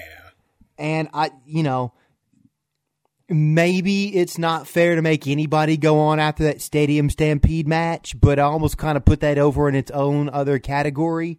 Like the last like in arena match, Cody and, and Lance should probably lead into the stadium match. So that really should kind of be your co-main event. Yeah, I could I could see that working very well because it's like let's go ahead and just talk about the AEW World Championship match. Uh, champion Jon Moxley, even though he does not have the title, defending against Mr. Brodie Lee, the exalted one of the Dark Order. Like we've talked off the air through text. I I think they've made this match and feud just out of who they had available when they did due to the corona shutdown. And I could be a thousand percent wrong when I say that. This is just my gut feeling. I almost feel like they're doing a disservice to the Dark Order because, like, uh, this feels way too soon to put the Dark Order and Brodie, or excuse me, Mr. Brodie Lee into the main event title picture. Could they have gotten there eventually? Absolutely. They absolutely could have. But I don't know, just with the circumstances and the way we've gotten here, it's not the most compelling stuff. Am I a- a- am I alone in that? I don't want to say it's not compelling. I will agree with you that it was kind of quickly build, uh, built, excuse me, and I, I, I do think it was just kind of the the mother of necessity. It's the same way they just had to come up with random pairings, and you know, luckily they had already planned to have the TNT tournament, and they were able to make that the focus of those uh, pre-taped dynamites that they did uh, in Georgia. Uh, I, I do think too, you know, Brodie Lee benefits from having that cachet. Smart wrestling fans know he was, uh, what Luke Harper, right? Luke in, Harper, in yeah. WWE. Uh, so they know his his uh, potential.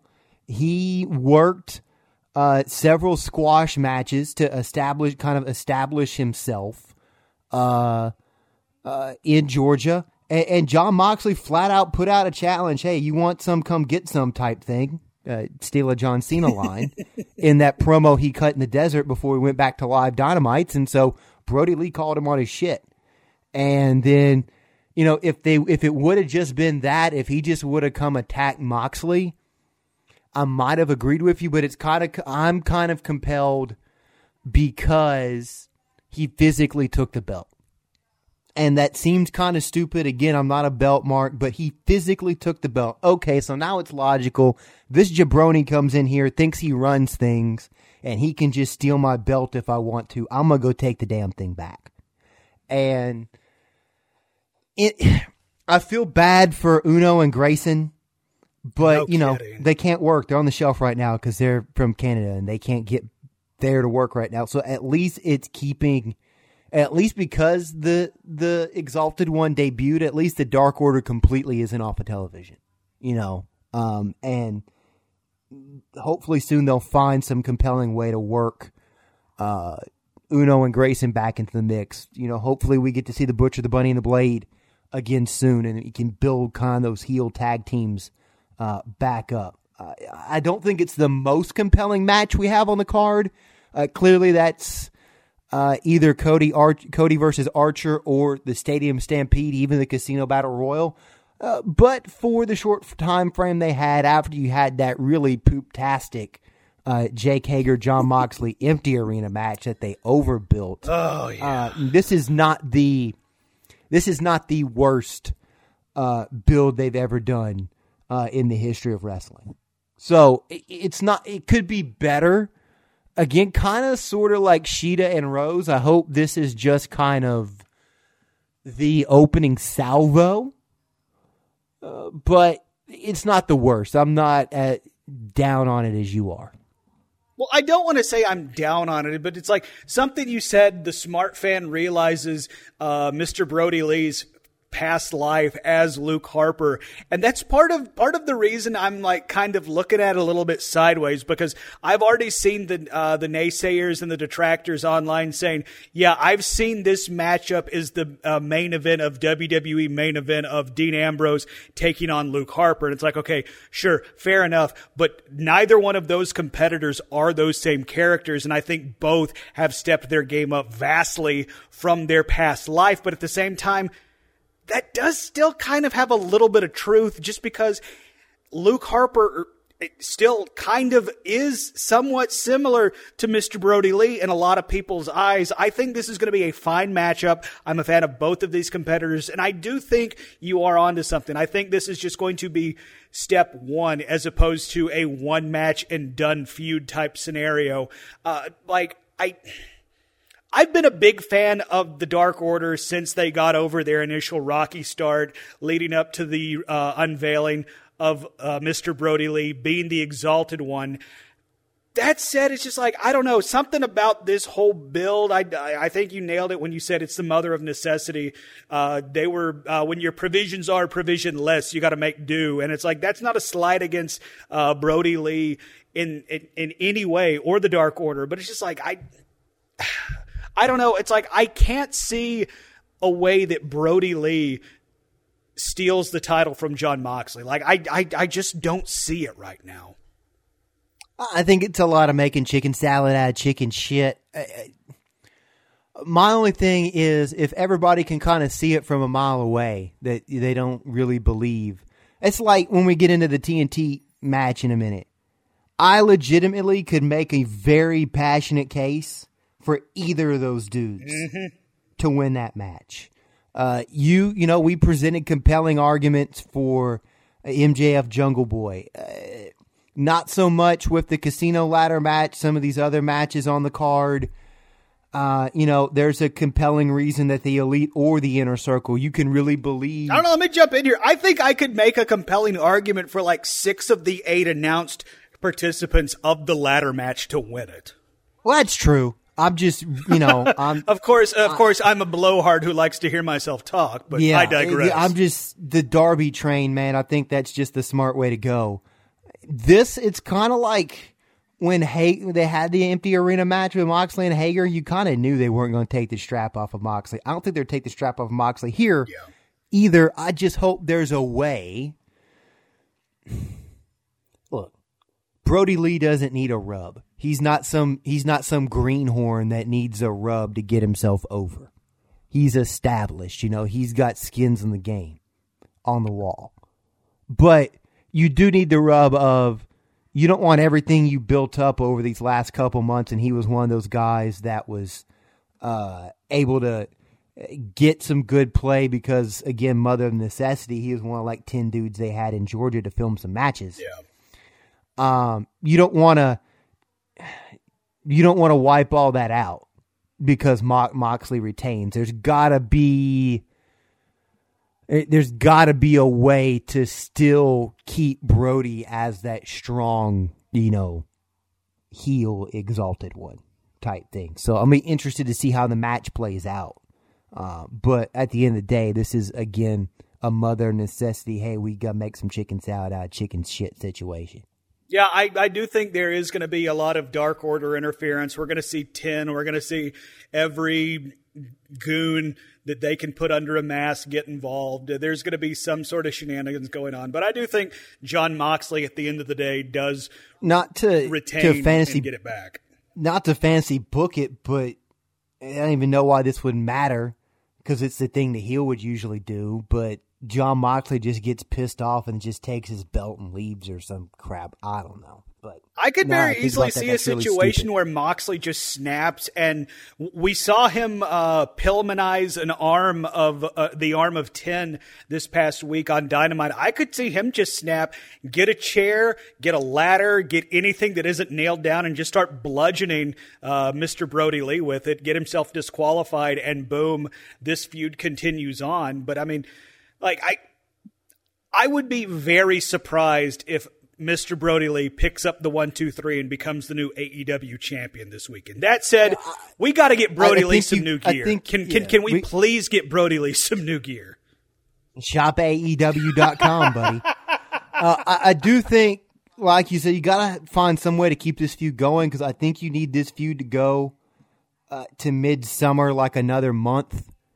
And then after this is given a fair shake, then Darby kind of somehow, or whoever wins the ladder match, but I'm predicting Darby finds a way to insert himself at the uh, the main uh, top of the card uh, in the Julyish uh, time period leading in. Because I think if you win that casino ladder match, I think you should get the headline at pay per view. I think Darby's paid it. I, I think Darby's uh, built himself up to enough to deserve that to not have or Scorp or Orange, whoever it is, uh, to get a good build and get to go do that match at a pay per view. Because I just also think by that time you might have fans back, and if you have Jon Moxley versus Darby Allin, and Moxley puts Allin over and he wins, that crowd pop and what you're getting the money you're going to generate off of that match is just stupid. So anyway, all right, man. So that leaves us one more to talk about. Again, uh, we could debate because what we could the the world championship match, the this one, uh, the casino ladder match, the stadium stampede. You know, it's 2020, so yeah, there's no reason the women couldn't headline a a, a pay per view. Absolutely. uh, that feud's not quite there yet, but there's you know there are uh, three world championship matches. Uh, there's the big stampede match. There's the the ladder match. There are plenty of main event level matches on this card, but this is the one I think everybody's looking the most forward to, and I kind of consider the the crown jewel of the evening. Cody, don't call me Rhodes with Arn and Brandi versus the Murder Hawk.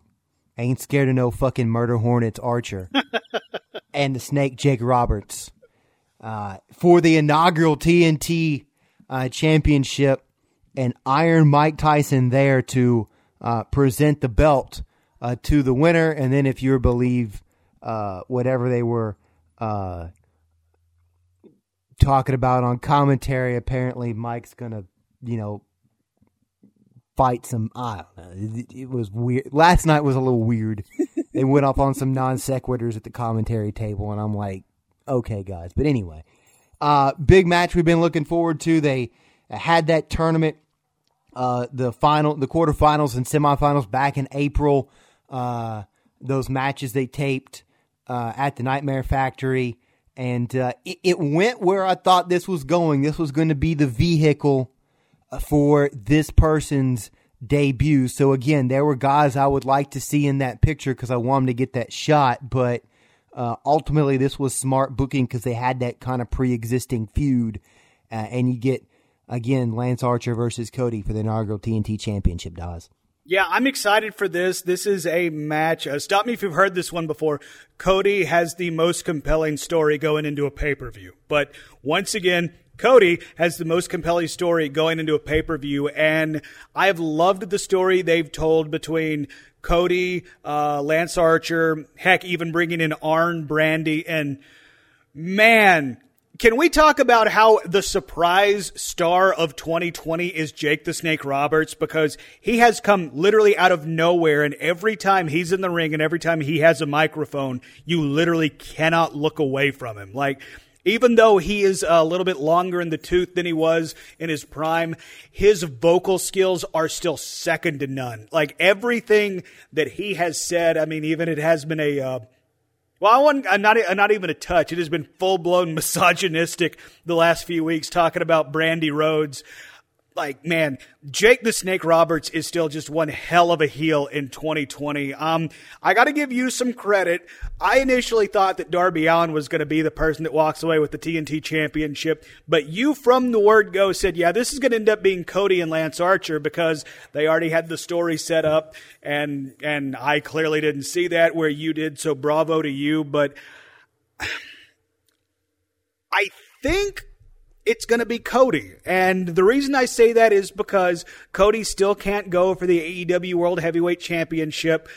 And Cody, I mean, he tends to be catching a lot of L's in these big matches, even though I say he's, uh, he tells the best stories. I mean, like, uh, he's always the one it seems to be counting the lights at the end of the night with the exception uh with the exception of I guess uh the Dustin Rhodes match back uh over a year ago but I and especially with the involvement of Mike Tyson. I feel like that is such a babyface move that he is going to be there to give the title to the champion. Now, don't get me wrong, it very easily could be uh, Lance Archer. I could see him winning it, and that would be a very interesting situation to see the baddest man on the planet giving the title to the Murder Hawk and what's going to happen.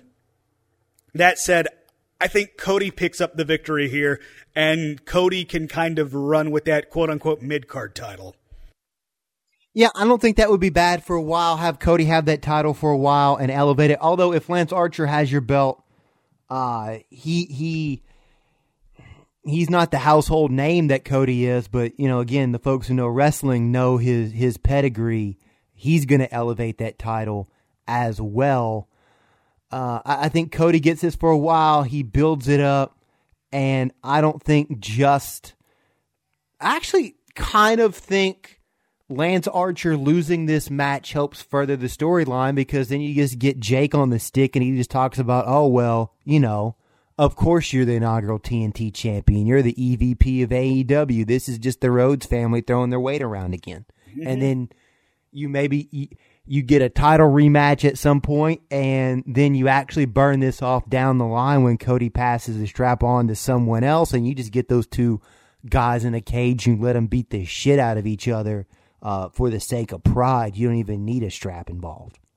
Yeah, I could very easily see it play out where it's like, oh, of course, Caesar gets his at the end of the day, and and they continue on their feud against Cody. But on the flip side, it's like I could very easily see it play out where Lance Archer just goes through, pins Cody one, two, three, and then Jake Roberts gets on the mic, says, I told you, Cody, there's a reason you were afraid of him and you were right to be afraid of him. So the rest of the AEW, we just put down your golden boy. Come and get us. I could see that getting some traction. And yeah, Lance Archer doesn't have the name cachet or the, I guess, pedigree. I'm going to go back to that word that Cody slash Cody Rhodes does have. But at the same time, if handled correctly, being the inaugural T- AEW TNT champion, yeah. that could elevate Lance Archer and make him, in theory, that household name that he isn't right now.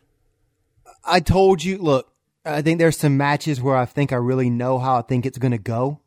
Uh, there are some matches where I have an opinion of what I think is going to happen, but I can very realistically believe it going either way because it, it makes sense. This match is the match on this card where I honestly have no idea what's going to happen. Uh, I wouldn't be disappointed with either outcome because I think it's just going to be uh, another chapter in a really great story uh, that Cody uh, and company are telling. again, WWE, what were you doing? This guy, it's not because he's the executive vice president of the company. It's because he's a damn good storyteller. Yep. He has these great stories that he tells. What were you doing with this kid? Um, I honestly, I, I can't get a read on it because I can, in my mind, I can rationalize why Cody should win. But then in my mind, I can lash, rationalize why Lance could win, and both could be good for business. So I'm really excited for this match because it's almost like it's a shoot because you don't know what's going to happen, and logically, going either way makes sense. And I guess maybe I should know how to suspend my disbelief more uh, with other things. But when I have to make a read on things, I kind of look with, uh, you know, you, you look at how things will go for business and advance the storyline and, and whatnot. I don't know. So I'm legitimately excited for this match because I don't know what's going to happen. Uh, I, I will, for the sake of making the podcast fun, you pick Cody. Uh, I can make the case for both. I will pick Lance because I kind of do think they want to you maybe use that belt to give him a, a big push. And Cody's going to be fine either way because if he's the champ, then cool. He's the champ, and we all feel good for Cody because he gets to have his belt, even though he can't be world champion. If not, it's another L, and that's just the whole storyline of next time we got a feud, somebody can just say, "Oh, well, Cody, you can never win the big match," and then when he finally does win the big match, you know, It's the- that much more the- cathartic. it's that much more cathartic. It's classic, you know, old school territory wrestling, which is the way Cody likes to book himself. So, Yeah, I could very easily see it playing out that way. But I mean, the beautiful part is you said it. I could see both sides winning. I mean, clearly I see both sides uh, winning. I just said I could see Lance Archer winning. I did just pick Cody to win. So I'm very excited to see how it plays out. So, uh, Rab, that's uh, AEW double or nothing, top to bottom. Thoughts on the card? Wait, real quick. Do you see the former revival slash the not former revolt slash FTR that tag team? Do you see them showing up this uh, during this weekend? I had that thought that maybe that could be the TBA, but then like what guy do you put into uh, the casino ladder match? Uh, so I mean, I'm not. I'm gonna say no on the record.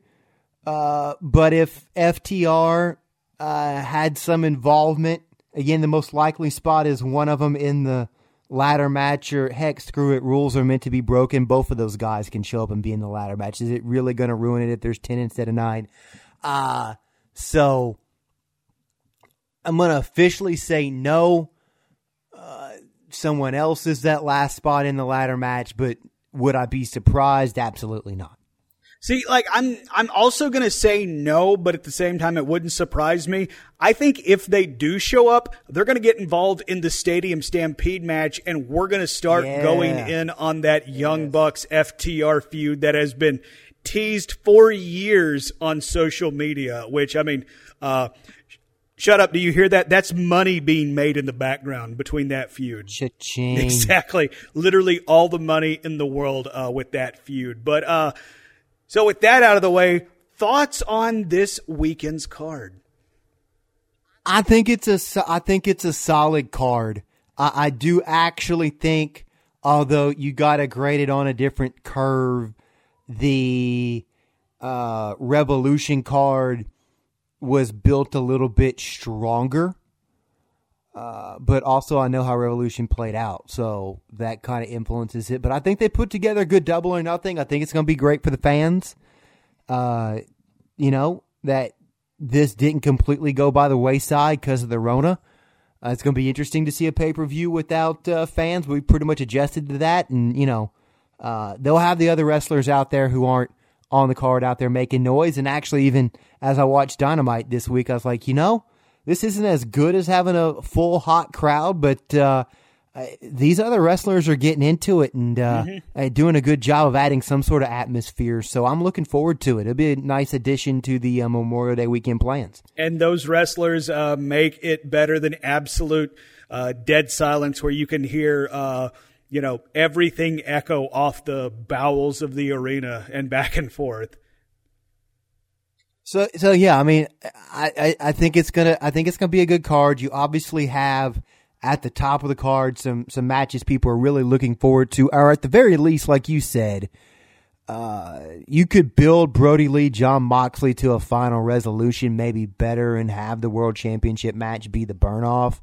But they're to go out there, and those are two good workers. It's to be a good match. The the storyline might not be the strongest. So uh, overall, good job AEW, considering that you just kind of had to pull this out of your ass in in two weeks and figure it out because you got to start doing live TV again a couple weeks ago. Yeah, absolutely. Uh, you said it perfectly. This is a card that really came together in the last two weeks because for the longest time, we had the AEW championship match uh, between Moxley and, and Lee, and then the TNT championship match, and that was pretty much it. So for AEW to come together in the last couple weeks and put this card out there, bravo on you. I'm I'm very much looking forward to it. I already said earlier they already got my money. I look forward to watching it over Memorial Day weekend and. Uh, and you know, I think there's going to be a lot of really, really fun stuff that happens uh, during this card. So, uh, Rab, on the way out the doors, any final shots, or uh, do you just want to get to them dadgum plugs?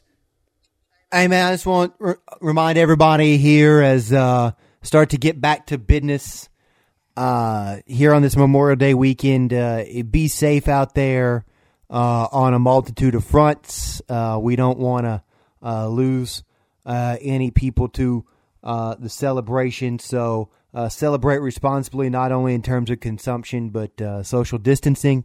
As Hangman said, wash your damn hands, uh, and uh, in, in uh, enjoy Double or Nothing. Uh, you can check me out if you want to get my sports opinions uh, on the good old OTB Monday through Friday at uh, 11 a.m. WCTT, WCTRadio.com. Follow me on Twitter at RabWill as well. Absolutely. I want to echo what Rab says. Wash your damn hands. Uh, be safe, not only in the, uh, you know, consumption. Uh, I, I might need to tell myself that this weekend. Also in the sense of, you know, protecting yourself from the coronavirus. If you are going out, be sure to, uh, monitor social distancing. Um, masks. I know that's turned into a hot button issue for some stupid reason. If you go out, maybe use a mask. And if you go to a business that says, hey, please use a mask, follow the, follow those rules or suggestions and don't be a prick about it. Um, follow me on Twitter, twitter.com slash Landoz, L-A-N-D-O-Z. I'm also on the Monday Morning Monorail podcast. That is a family friendly podcast about the Walt Disney World resorts, all the happenings going on down there. They too are going through a phase one reopening, uh, as of recording. Uh, this past week, they reopened a Disney Springs, which is kind of like a shopping center and restaurant area adjacent to the uh, Walt Disney World resort properties, you know, the Magic Kingdoms and hotels, all that stuff. Uh, so we'll see how that goes. Also, apparently, maybe uh, this is something we've talked about. The NBA is going to be continuing their season uh, at the Disney Wide World of Sports. So that'll be something to pay attention to. And I'm sure we'll be talking about that on the Monday Morning Monorail. I also appear on the Phil Show on News Talk 98.7 WOKI, radio station locally here in Knoxville, Tennessee, uh, airing 6 to 10 a.m., streaming worldwide at newstalk987.com, also available in the iHeart app and the Newstalk 987 app as well. So, uh, Rab, any closing shots, baby? Again, like I said, just uh, save, stay safe, enjoy your long weekend, uh, e- enjoy Double or Nothing for what it is. Uh, three hours of uh, carefree uh, entertainment. Appreciate the folks who check out the uh, pod, Dawes, and I have fun doing it with you, bud. Hey, fun time as always. Uh, thank you, the lovely listener, for joining us. And also, thank you to wrestling because, I mean, let's just think about this. In this whole corona hellscape we're living in, professional wrestling has not abandoned us, so we will not abandon professional wrestling. So for the Will Rab, I am A. Landon Doan. Hoping you have a great Memorial Day weekend. Enjoy Double or Nothing. We'll see you next time right here on Near Fall Radio. You've been great. We've been Near Fall. Good night.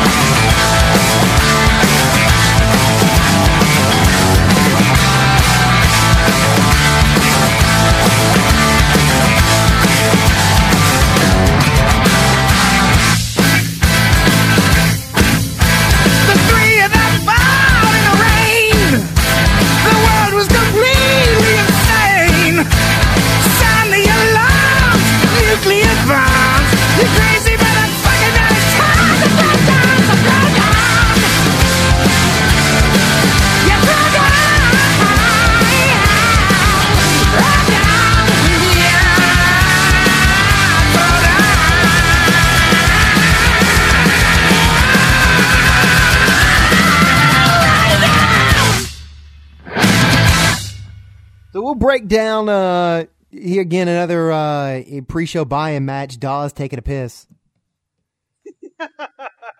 We go live to the bathroom now. Vanguard two. All right, uh, I'm back, and the bathroom match went to a no contest. Damn it, Russo!